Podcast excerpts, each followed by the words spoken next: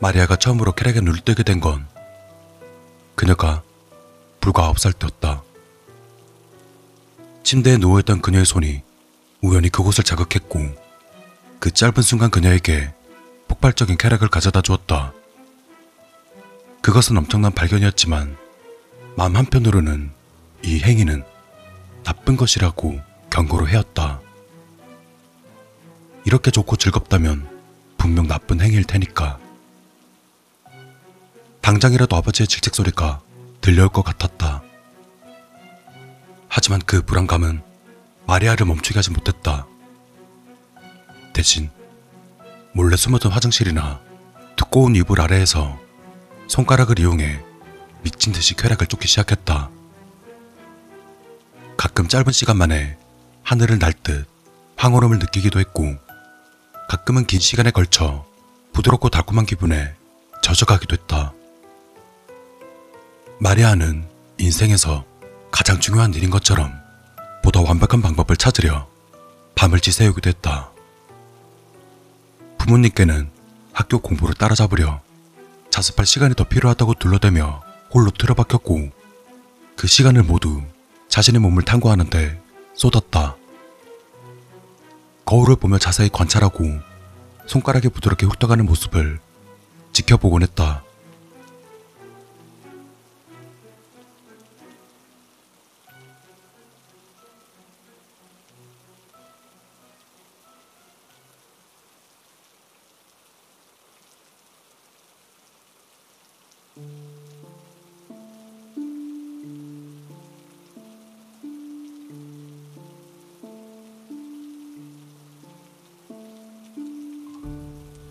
걷잡을 수 없는 쾌락이 늘 그렇듯 마리아의 행위 역시 영원히 비밀로 남지 못했다. 결국 아버지에게 들키고 만 것이다. 과잉 보호가 일상이자 독실한 종교인이었던 마리아의 아버지는 본래부터 그녀를 잘 믿지 않았다. 여느 때보다 더 맹렬히 쾌락에 빠져들었던 그날, 그녀의 아버지가 방 안에 들이닥쳤다.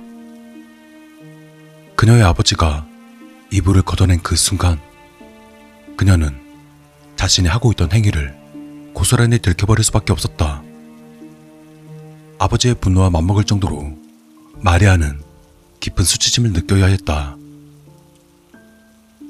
다음날, 마리아의 아버지는 그녀를 데리고 교회로 향했다.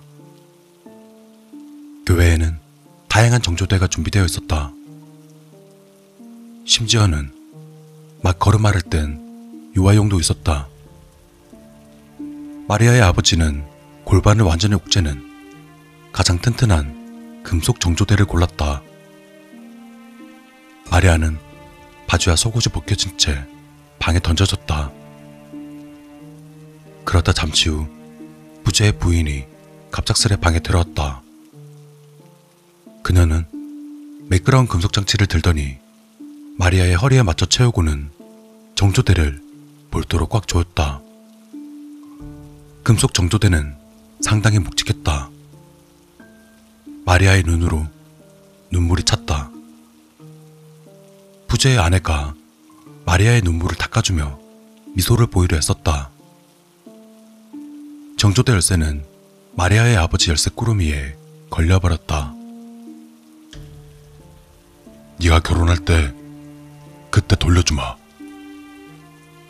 마리아의 아버지는 감정 없는 톤으로 말했다. 그렇게 마리아는 정조대라는 감옥에 갇힌 것이다. 화장실 쓸 때만 잠시 벗어날 수 있었으며 그마저도 그녀의 아버지가 자물쇠를 풀어준 뒤 화장실 앞에서 기다렸다. 그녀가 너무 오래 머문다 싶으면 또 수치스러운 짓을 의심하며 문을 벌컥 열어댔다. 정조대가 생긴 뒤 마리아의 인생은 가장 끔찍한 나락으로 떨어졌다. 그것은 그녀의 작은 몸을 짓누르고 그녀의 가장 소중한 곳을 완전히 봉쇄해버렸다. 성욕은 여전했지만 어떻게 해도 그것을 해소할 수 없었다. 은밀한 부위가 간지럽고 따가웠다. 하지만 그녀가 할 수 있는 거라곤 미동도 없이 침대에 누워서 그 느낌을 무시하는 게 고작이었다.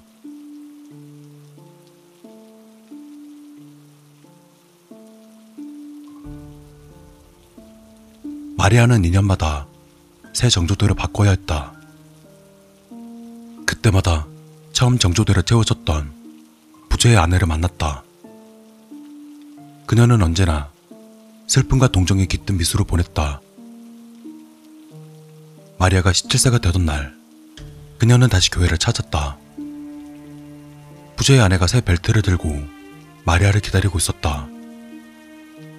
새 정조대도 다른 것과 다를 바 없었다. 거대한 데드볼트를 단 평범한 금속 기저귀. 이번 정조대는 양 옆으로 길이가 더 늘어나 있었다. 마리아가 부재의 아내 앞에서 치마를 걷어내자 그녀가 흠칫했다.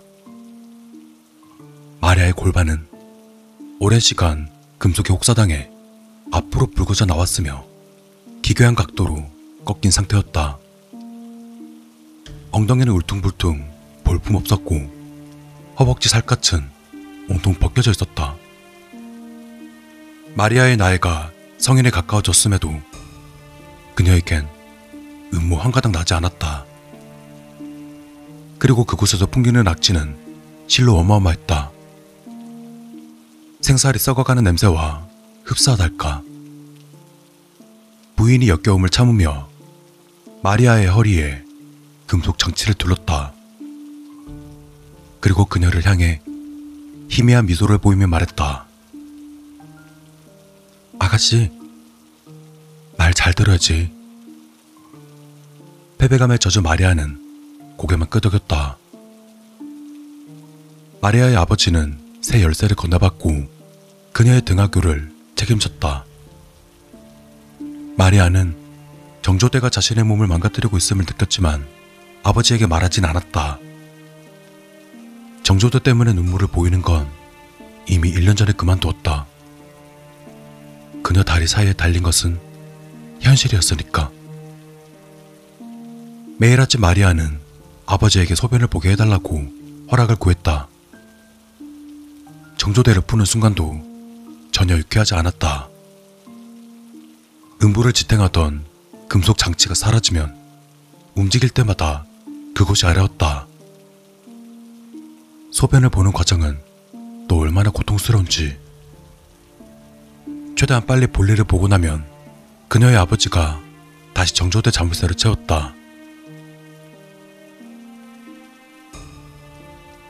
마리아는 평범한 학생처럼 학교에 갔지만 화장실은 쓰지 못했다. 처음에는 창피한 사건도 많았다.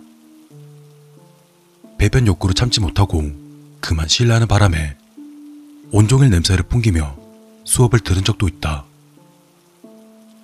학교 후에도 아버지가 퇴근해서 정조대를 풀어줄 때까지 그녀는 자신의 배설물에 앉아서 기다리는 수밖에 없었다.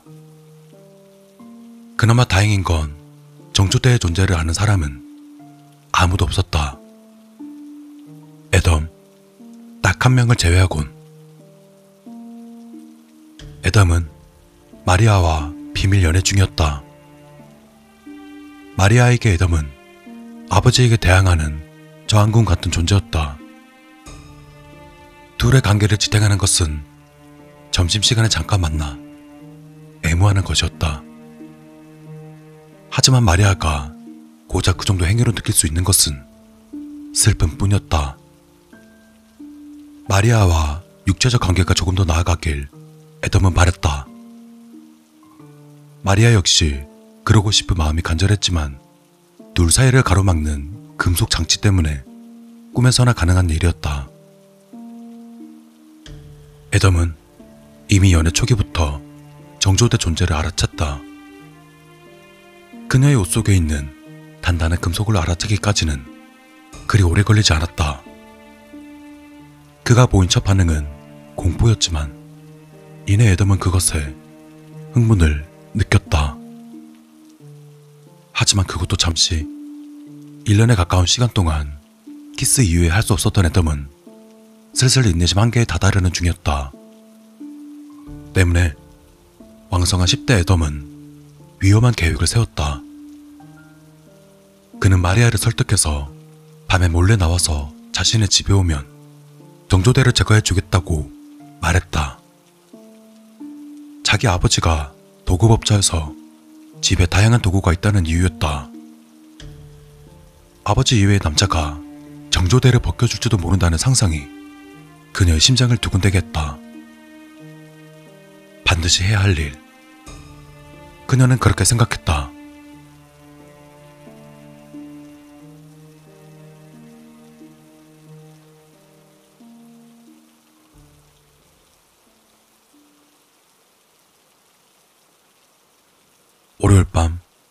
마리아는 집에서 탈출했다. 아버지는 이미 몇 시간 전 잠자리에 들었다. 태어나서 처음 하는 방황이었기 때문에 치솟는 아들의 난리는 공포를 다독였다. 1층 창문을 통해 밖으로 나가자 애덤이 헤드라이트를 끈 차 안에서 그녀를 기다리는 중이었다. 마리아가 나온 것을 확인한 애덤이 그녀를 태우고 집으로 출발했다. 애덤의 차고는 굉장히 넓었다. 목조 공구대, 둥근 톱, 다양한 망치와 렌치, 그리고 잡다한 것까지. 천장에는 전구 하나만 달랑 달린 상태였다. 그 탓에 차고가 어두웠지만 흥분한 두 10대의 얼굴은 훤히 드러났다. 시끄럽게 떠들어도 돼. 애덤이 말했다. 마리아가 고개를 끄덕였다. 그리고 손을 뻗어서 다리 사이에 자리 잡은 짜증날 정도로 단단하고 매끈한 금속을 만졌다. 이것에서 벗어나는 기분은 과연 어떨까? 작업대에 누운 마리아가 관에 들어간 시체처럼 두 손을 모았다. 애덤이 데드볼트를 끊으려 철사 절단기를 잡았다. 하지만 정조대는 꿈쩍도 하지 않았다. 이번엔 망치였다. 하지만 그것도 소용이 없었다. 애덤이 온갖 도구로 정조대를 두드릴 때마다 마리아의 골반도 같이 흔들렸다. 그녀의 몸속이 젤리가 돼버린 것 같았고 시간이 갈수록 희망이 옅어졌다.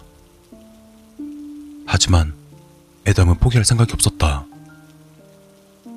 마침내 그는 전기 글라인더를 잡았다. 그 모습에 마리아가 깜짝 놀라서 일어났지만 애덤이 미소 지으며 말했다. 자물쇠 쪽만 손볼 거야. 피부 근처는 안갈 거니까 걱정 안 해도 돼. 주저하던 마리아는 고개를 끄덕였다. 그리고 다시 누워서 눈을 꼭 감으며 속으로 찬송가를 불렀다. 작업대에 누워서 톱날 냄새를 맡다니 자신이 동정녀 마리아가 된 착각마저 들었다. 여기는 여물통이다. 이로 인해 다시 태어나는 거야. 윙윙대는 톱소리로 세례를 받은 것이다. 마리아여, 당신의 은혜로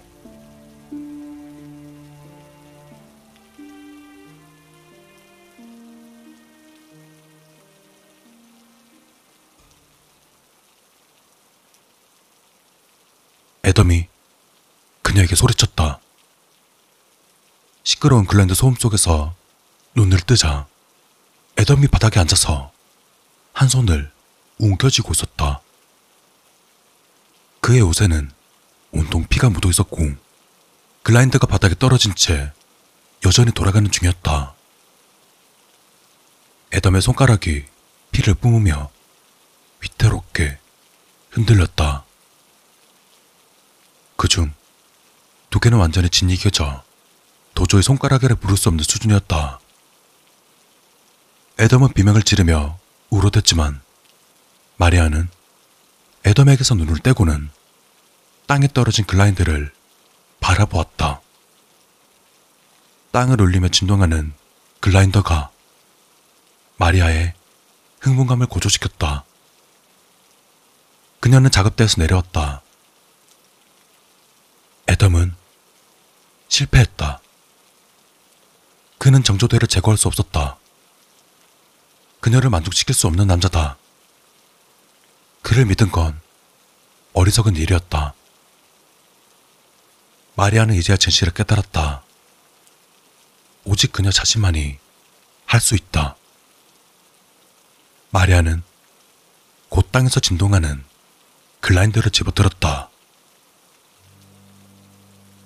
모터가 그녀의 손바닥 안에서 쉴 새 없이 떨려왔다.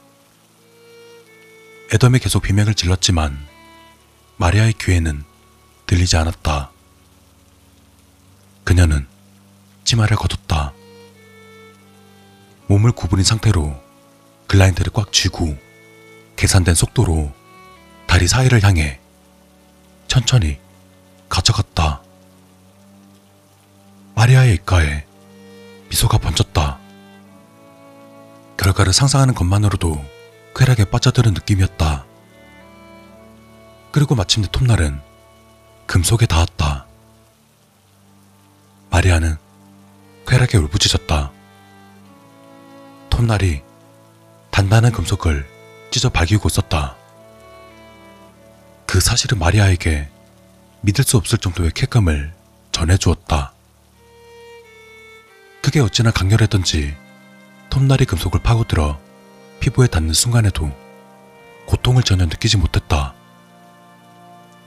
곧 톱날이 그녀의 음부를 가르며 붉은 선혈을 사방에 뿌려대기 시작했다. 마침내 작업이 끝나자 마리아는 글라인드를 멀리 던져버렸고 바닥에 떨어진 톱은 완전히 망가졌다. 애덤은 여전히 정신을 차리려고 애쓰는 중이었지만 마리아는 관심조차 주지 않았다.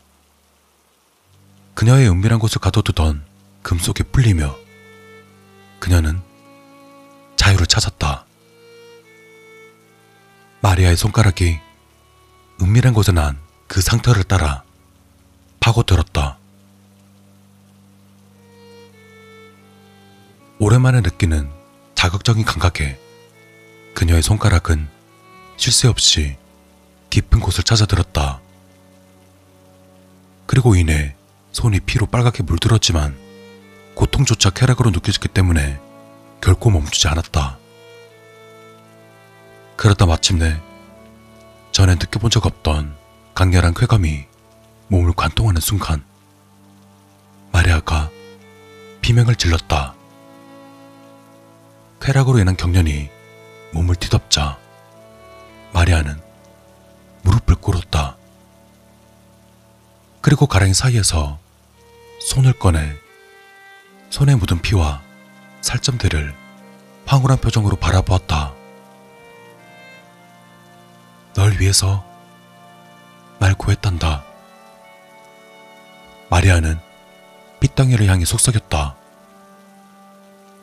그리고 머리를 숙여 그것에 입을 맞추었다. 그녀의 입술이 붉게 물들었다.